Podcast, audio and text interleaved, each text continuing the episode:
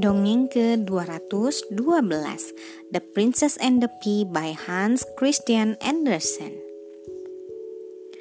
The prince was very fed up. Everyone in the court, from his father, the king, down to the smallest page, seemed to think it was time he was married. Now, the prince would have been very happy to get married, but he did insist that his bride be a princess, a real, true, and proper princess.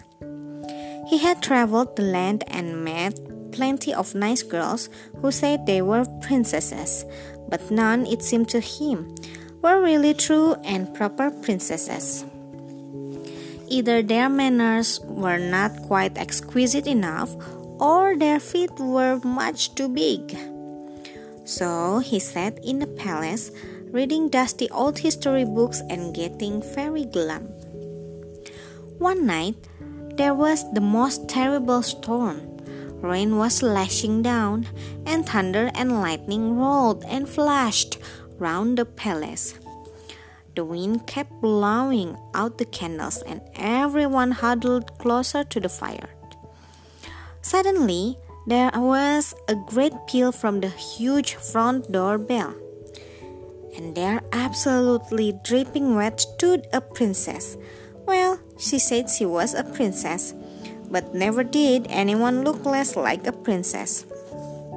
Her hair was plastered to her head, her dress was wringing wet, and her silk shoes were covered in mud.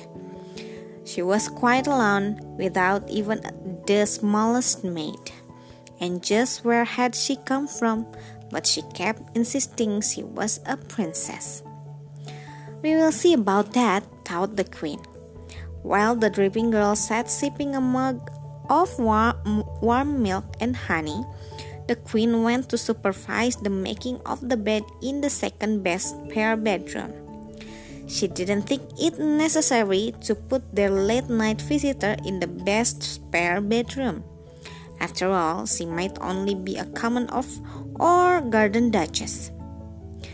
The queen told the maids to take all the bedclothes and the matters off the bed. Then she placed one single pea right on the middle of the bedstead. Next, the maids piled 20 mattresses on top of the pea and then 20 feather quilts on top of the mattresses. And so the girl was left for the night. In the morning, the queen swept into the bedroom in her dressing gown and asked the girl how she had slept. I didn't sleep awake all night, said the girl. There was a great hard lump in the middle of the bed. It was quite dreadful. I'm sure I'm black and blue all over. Now everyone knew she really was a princess, for only a real princess could be as soft skinned as that. The prince was delighted and insisted they got married at once, and they lived very happily ever after. They always slept in very soft beds, and the pea was placed in the museum, where it probably still is today. Sekian, terima kasih telah mendengarkan. Selamat malam.